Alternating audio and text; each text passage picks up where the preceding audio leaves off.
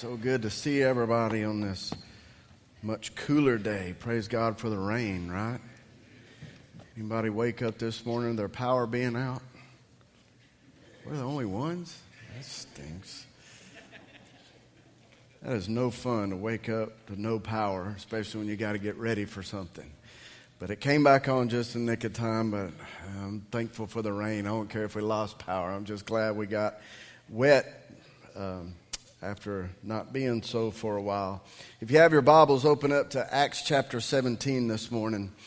We're going to be looking at something here where Paul is in Athens and uh, he is on what is was known as Mars Hill that had all these false gods and idols there that um, Athens being a culture that was full of all kinds of different religions and and gods that they worshiped. And so Paul is looking around at these things and uh, sees what's going on and, and finds a way to interject the gospel here. So, uh, Acts chapter 17, we're going to start in verse 22. So, let's all stand together as we read the word of the Lord. it says So Paul stood in the midst of the Areopagus and said, Men of Athens, I observe that you are very religious in all respects.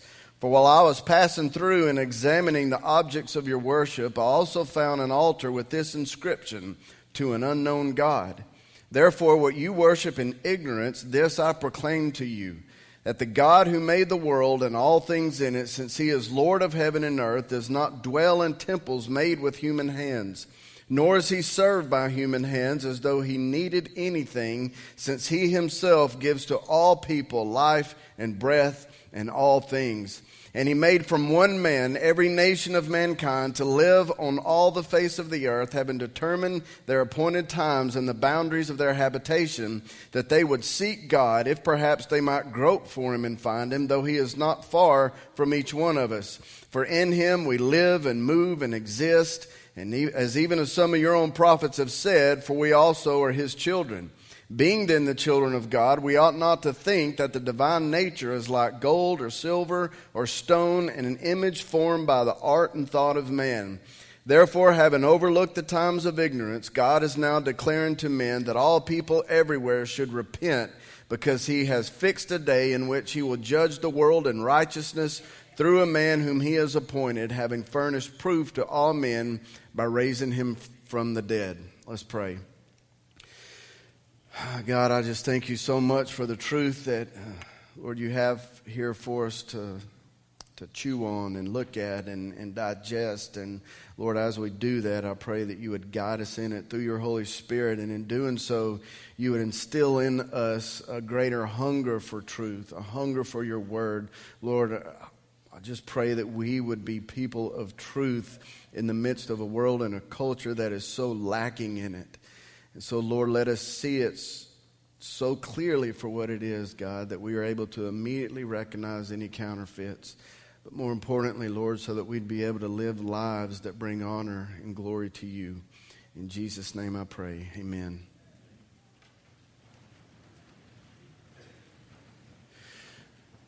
Here recently, I was reading the results of a study that was done by a group of sociologists where they were examining the religious attitudes of American teenagers. And what they discovered about their beliefs, uh, they learned was just a reflection of the religious attitude of American adults as well.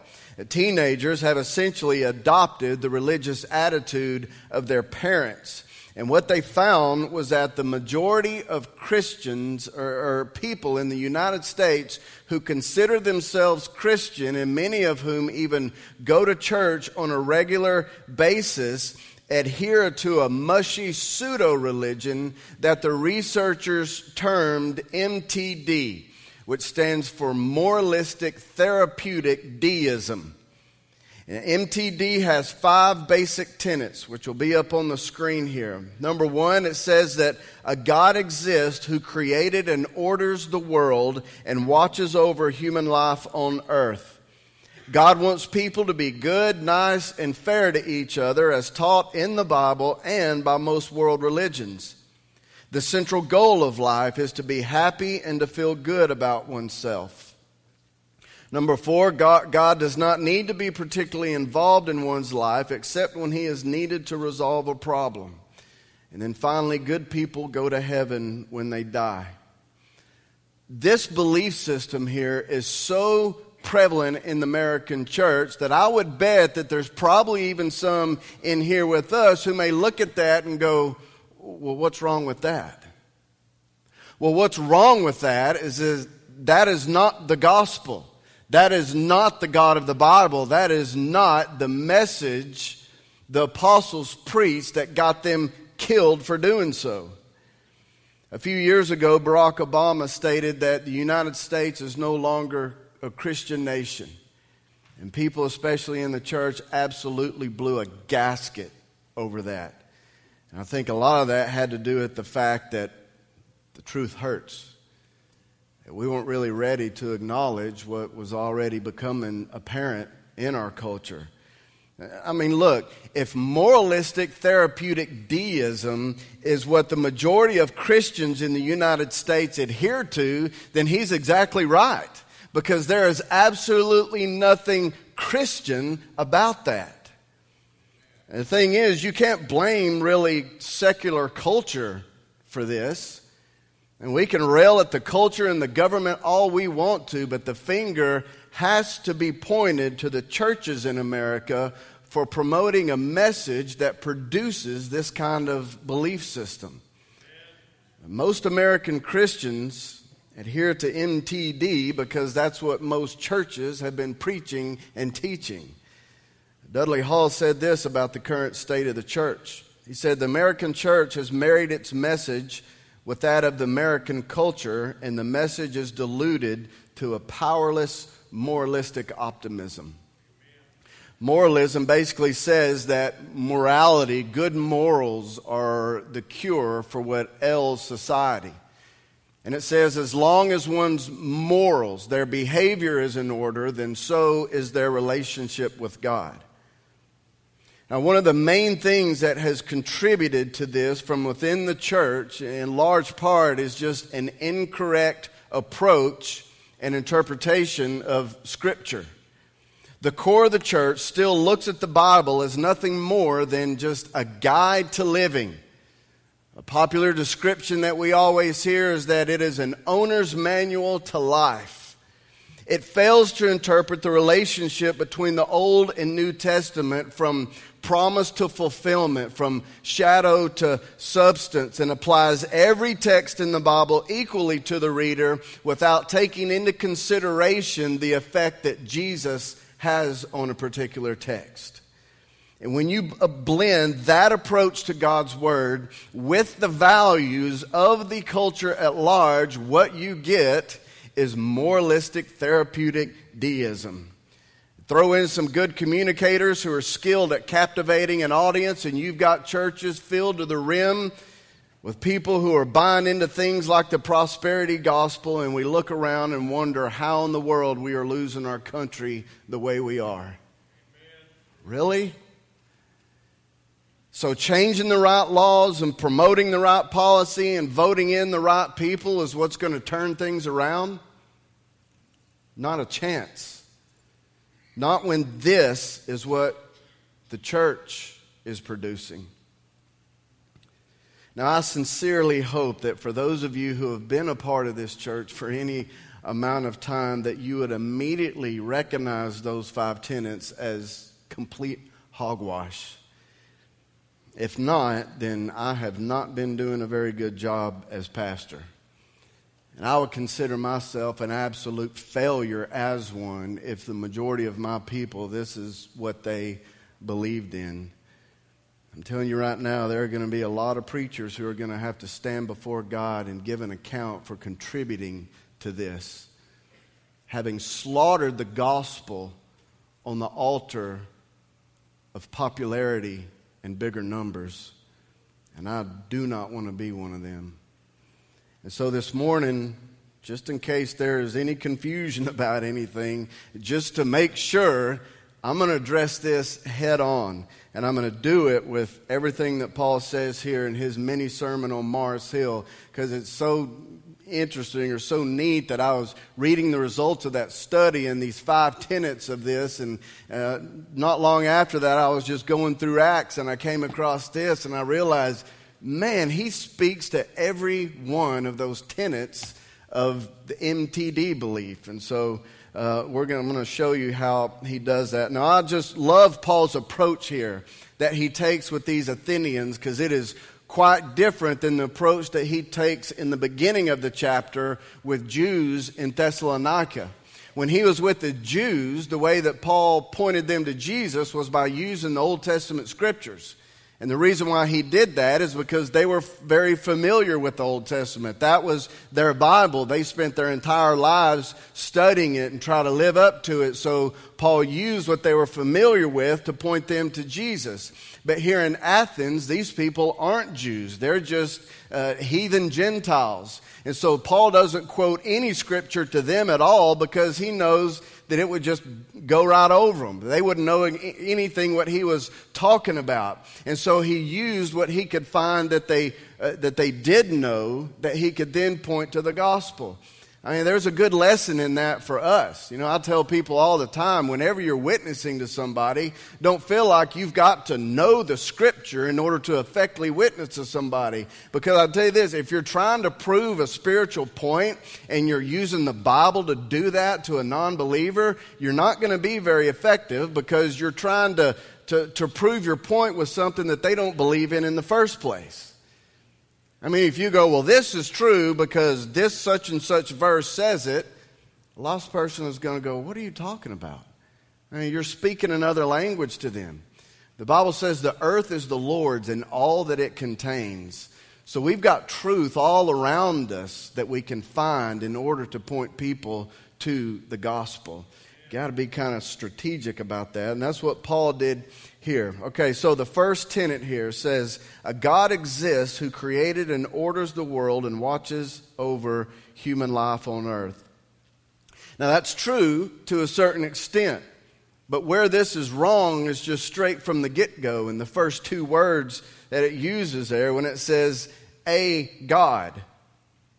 He is not some mystical being or some higher power open to the interpretation of whatever anybody wants to define him as their God or their higher power. Compare that to the first two words that Paul uses when he starts his message here on Mars Hill in verse 24. He says, The God who made the world and all things in it since he is Lord of heaven and earth, does not dwell in temples made with hands. He doesn't say a God, he says the God. You know, there's a popular belief, even among American Christians, that all religions in the world essentially worship the same God, we just call him a different name. And that belief is particularly applied to Muslims because of the historical significance there. I mean, Muslims and Jews both Judaism, which is what Christianity originally came from, Muslims and Jews both consider Abraham to be their father, the father of their religion, and Abraham worshiped the one true God of the Bible. The thing is, the Muslims come from Abraham's son Ishmael, and the Jews come from Abraham's son Isaac. And so they think, well, both religions are essentially worshiping the same God, they're just calling him something else. But that's not true. Jesus said, No one comes to the Father but through me. No one gets to God through Ishmael or Isaac or even Abraham. You only get there through Jesus. And when it comes to Muslims specifically, look what Jesus says in John 16. In verse 2, he says, But an hour is coming for everyone who kills you to think that he is offering service to God. Is this not what we see in radical Islam? I mean, they're cutting people's heads off and killing people by the droves, and right before they do it, proclaiming Allah Akbar, praise be to God. They think they're doing it in His name, but look what Jesus says next. These things they will do because they have not known the Father or me. Allah is not the God of the Bible. He is some kind of demon lord from the pits of hell. So don't think that those are the same two beings there just called by a different name. No one comes to the one true God apart from Jesus. Next, it says God wants people to be good, nice, and fair to each other as taught in the Bible and by most world religions. Does God want that? Well, yeah. But to lump that in there with other world religions says a lot about why they think God wants that. Every other religion in this world says to do this, to, to have good morals, to be nice, to do all these things for something. Do this for blessings in your life, for a reward, for something in return, or for the favor of that God on your life. And that's how many people view God too and think if I'm good, nice, and fair to others, then God will bless me, God will reward me, God will do something for me. Look at verse 25 again. Paul says, Nor is he served by human hands as though he needed anything, since he himself gives to all people life and breath and all things. The fact that God doesn't need anything should be pretty terrifying for some of us.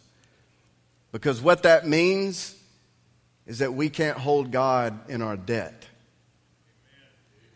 God will never owe anyone a thing.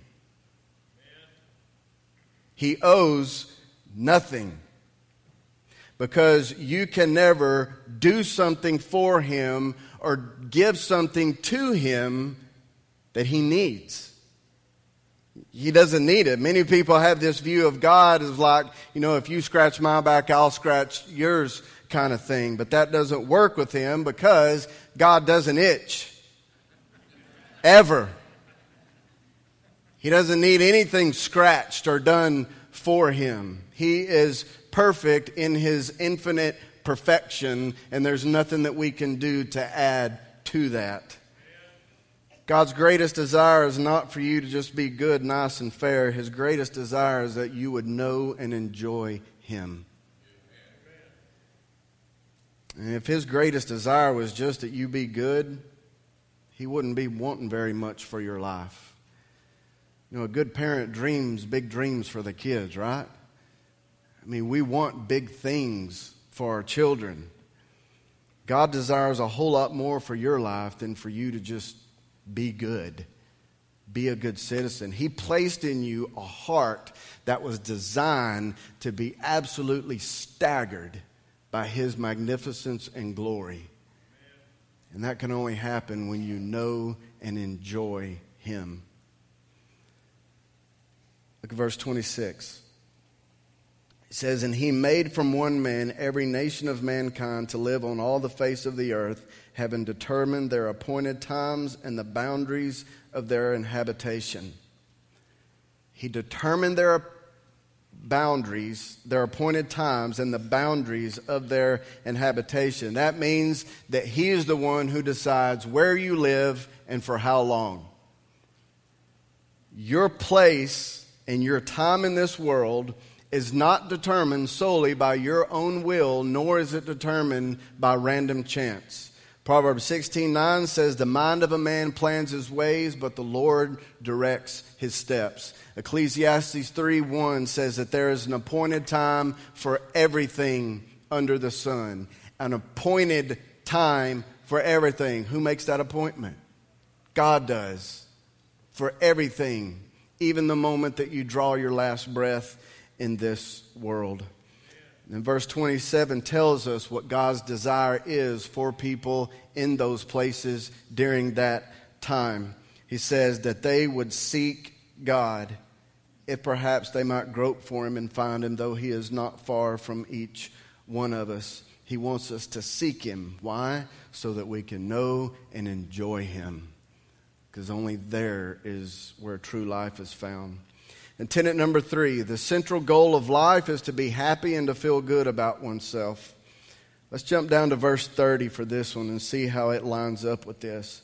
It says, Therefore, having overlooked the times of ignorance, now the times of ignorance here, he's talking about the time in history uh, before God revealed himself to mankind through Jesus. Paul often refers to this in other letters as the time where the mystery was kept hidden from, from ages and generations past.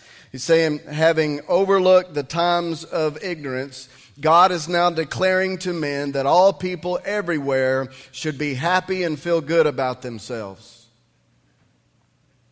It's not what it says that all men everywhere should repent. Repent.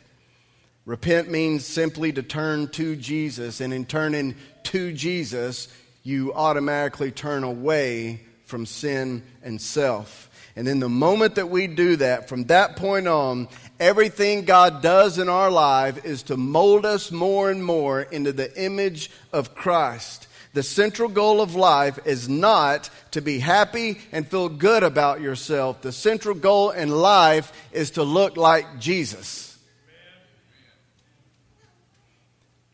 Unfortunately, the attitude of Western Christianity seems to be more about molding God into our own image rather than allowing Him to mold us into His. But look back again at verse 29. It says, Being then the children of God, we ought not to think that the divine nature is like gold or silver or stone, an image formed by the art and the thought of man. Molding God into our image is what we do when we think that life is all about being happy and feeling good, because that makes life completely about us and not about Him telling you, folks, God desires something far better for you than mere happiness. Happiness is temporary, shallow, and it rises and falls based on whatever circumstance you find yourself in. Rather than being focused on our happiness, God is focused and all in on our joy. You've heard me say this a hundred times that everything God does in our life, He does in order to ultimately lead us into pure joy. And the reason why He does that is because joy produces in us what He desires most, which is worship. True worship springs up from a, from a fountain of joy. And unlike happiness, joy is deep and lasting and does not depend on whatever circumstance you're in. It remains constant in the good times and the bad. And there are many times where God may lead us into something that may not make us very happy in the moment, but it will ultimately lead us into pure joy. I've known several people, and I'm sure you have too, may have had a lot of money at one time and were able to live very comfortable lives, and then something happened and came along to where they lost all that, and they suddenly had to make dramatic changes to their life. That's not a happy kind of thing to go through. But those that know the Lord would always tell me that they are so thankful for that time because it allowed them to know the Lord in ways that they never would have had they not gone through that.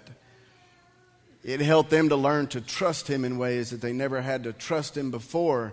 And so that, that moment of unhappiness eventually led to their fullness of joy. I've talked to people that have been so, so thankful to God for making sure that they got caught in whatever they did and ended up in jail or in prison saying, Had it not been for that, I would not know the Lord the way I do today. You think anybody being locked up is happy about it? No. But there are many of them who went through that, and it ended up leading to something that they found far richer and far more valuable than happiness, which is joy that is found in relationship with the Lord. On the other side of that, I can't tell you how many people I've heard who try to justify their actions by claiming that God just wants me to be happy. When people say that, nine times out of ten, it's said in order to justify something that they really deep down know is wrong. Folks, nowhere will you find anything in the Bible that says God wants you to be happy. But it does say an awful lot about joy. Don't confuse those two things because they are not the same.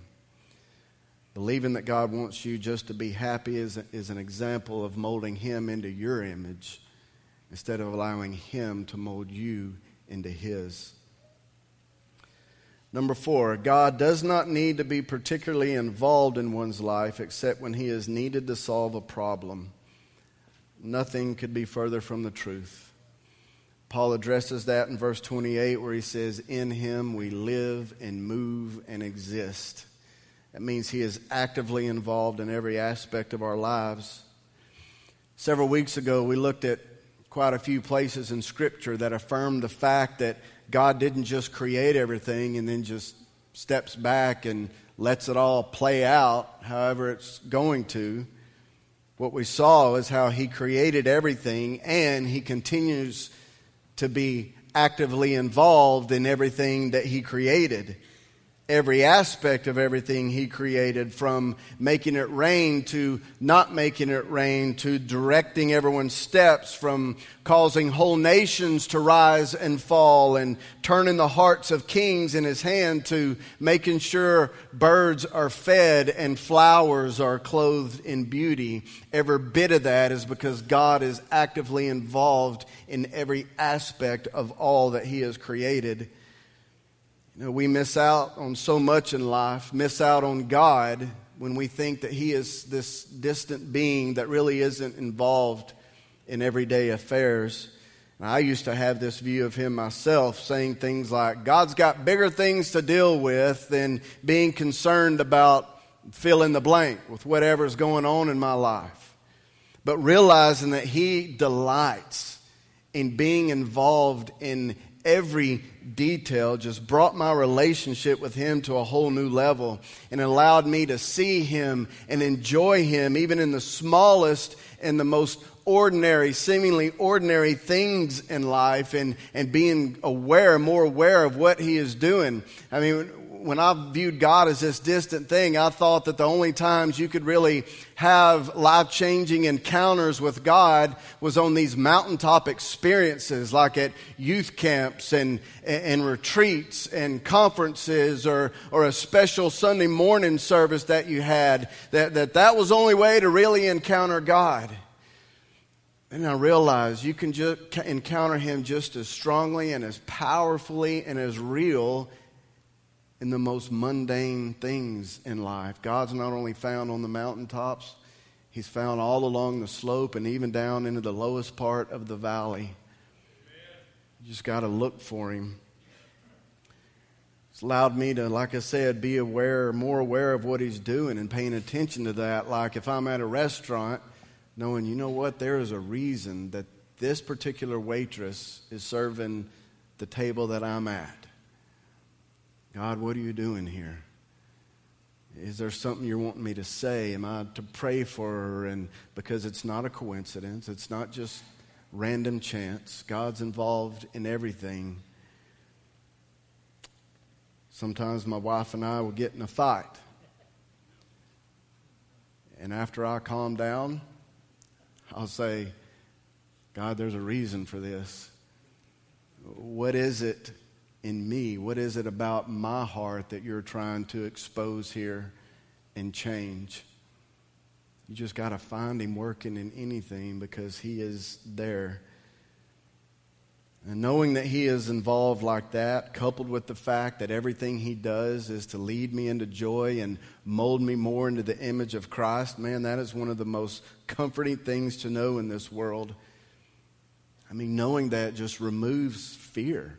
What's there to be afraid of if that's the case? And anxiety? Anxious about what? It just helps us to be able to engage the world with more confidence. And then finally, the last tenet good people go to heaven when they die. Verse 31 Because he has fixed a day in which he will judge the world in righteousness through a man whom he has appointed having furnished proof to all men by raising him from the dead. Of course, he's referring to Jesus there, but he says he will judge the world in righteousness, not judge the world in goodness. Big difference between the two. His judgment will not be based on who's good and who's bad, or who's better than somebody else compared to them, or, or who, who has done more good things in life than they did bad, or, or anything like that. His judgment is going to be based on who's righteous and who's not. The Greek word that Paul used here for righteous literally means the condition acceptable by God. The only condition of man that God accepts is absolute perfection. Perfection. You may think, well, that sure is bad news. Because we hear all the time, nobody's perfect. And that's exactly right. Well, then there's no way for anybody to achieve that condition. That's exactly right. You know, so many people I hear say, well, I just don't see how a loving God can send good people to hell just because they don't believe in Jesus. I mean, that's just not fair. And that would be a good argument if goodness is what God required. But He doesn't require goodness, He requires perfection. And there is no amount of good that anyone in this world can do that would even come close to the perfection that He requires. Jesus is the only one who lived a perfect life. He is the only one who met that requirement. And for those who realize that they are incapable of meeting that requirement themselves and, and that He uh, has done it and they trust that, then He offers to them His life, His perfection. Since there is no way for us to meet God's standard of perfection, our only hope is by getting in on the perfection of Jesus. We're getting in on His perfection, not ours, because we can't make it. I mean, isn't it good to know that being a Christian and being accepted by God is not about trying as hard as you can to be perfect? That's not good news at all. The good news of the gospel is that you can't do it. Jesus has done it for you, and he offers you his perfection. Man, that's enough to make somebody want to shout right there. If you really know what it means. That's exactly what he gives to those who repent and trust in him. And one of the phrases we hear a lot in church in regards to salvation is give your life to Jesus. And it's also one of the promises that people like to make in order to, to use as leverage to get God to do something for them. Like, God, if you will do this, I promise I will give my life to you. God's going, please, I'll take that life if I wanted to. The reality of the gospel isn't about you giving your life to Jesus, it's about Him giving His life to you. It's His life to you. I know that hurts some of your brains because all you've heard is what everything that you've got to do for Him. I'm telling you, the gospel is about what He has done for you. But I know what some of you are thinking, and that is, that can't be true because my life sure doesn't look like His. You say that He's given me His perfection, but there's nothing perfect about my life. That's true. But the more that you believe who you are and what Christ has done, the more your life is going to, to start to reflect that. This is what it means to be molded into the image of Christ. He's molding you into who you are now in Him. It's like this. If I set a big old block of granite up here, big old square block of granite, and I pointed that and I said, That's an elephant. You'd look at that and go, no, it's not an elephant, it's a block of granite.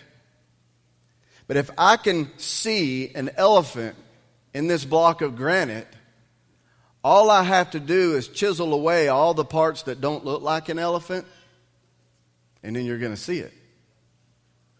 It'll be there. Did I make that granite anything that it wasn't before? No. It's been there the whole time. I, I haven't added anything to it. All I've done is take away the parts that don't look like an elephant. But there it is. If you are in Christ, that's how God sees you. The perfection of Jesus is there. It may not look like it on the outside, but from the moment you put your trust in Jesus until the time that He calls you home to be with Him, God is chiseling off everything that doesn't reflect that image. Sometimes getting chiseled on doesn't feel too happy in the moment. But what that chisel removes and brings into view produces a deep rooted, lasting joy. Moralistic, therapeutic deism, though appearing to be kind of Christian on the surface, is the natural religion of a culture that worships self and material comfort. The only remedy for that kind of fouled up belief system is the true gospel of Jesus Christ. And God has chosen and called each and every one of us to believe it and live it and announce it to a culture that has been enslaved to a counterfeit of it. And we can do that. God's calling us and getting us in on a great adventure. Say, get in on what I've provided for you. When you see how good it is, you're not going to be able to help but tell others about it. He's so good. Let's pray.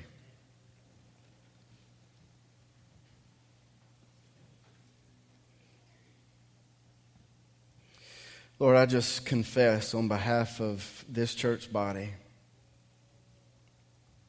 There, there have been so many times where we have tried to form you into our image, to form you into whatever image that is convenient to our life. We have tried to mold you into what we want you to be rather than just allowing ourselves for you to mold us and in the image that you desire. Lord, I pray that repentance, just an attitude of repentance, would just sweep across this whole body this morning, Lord.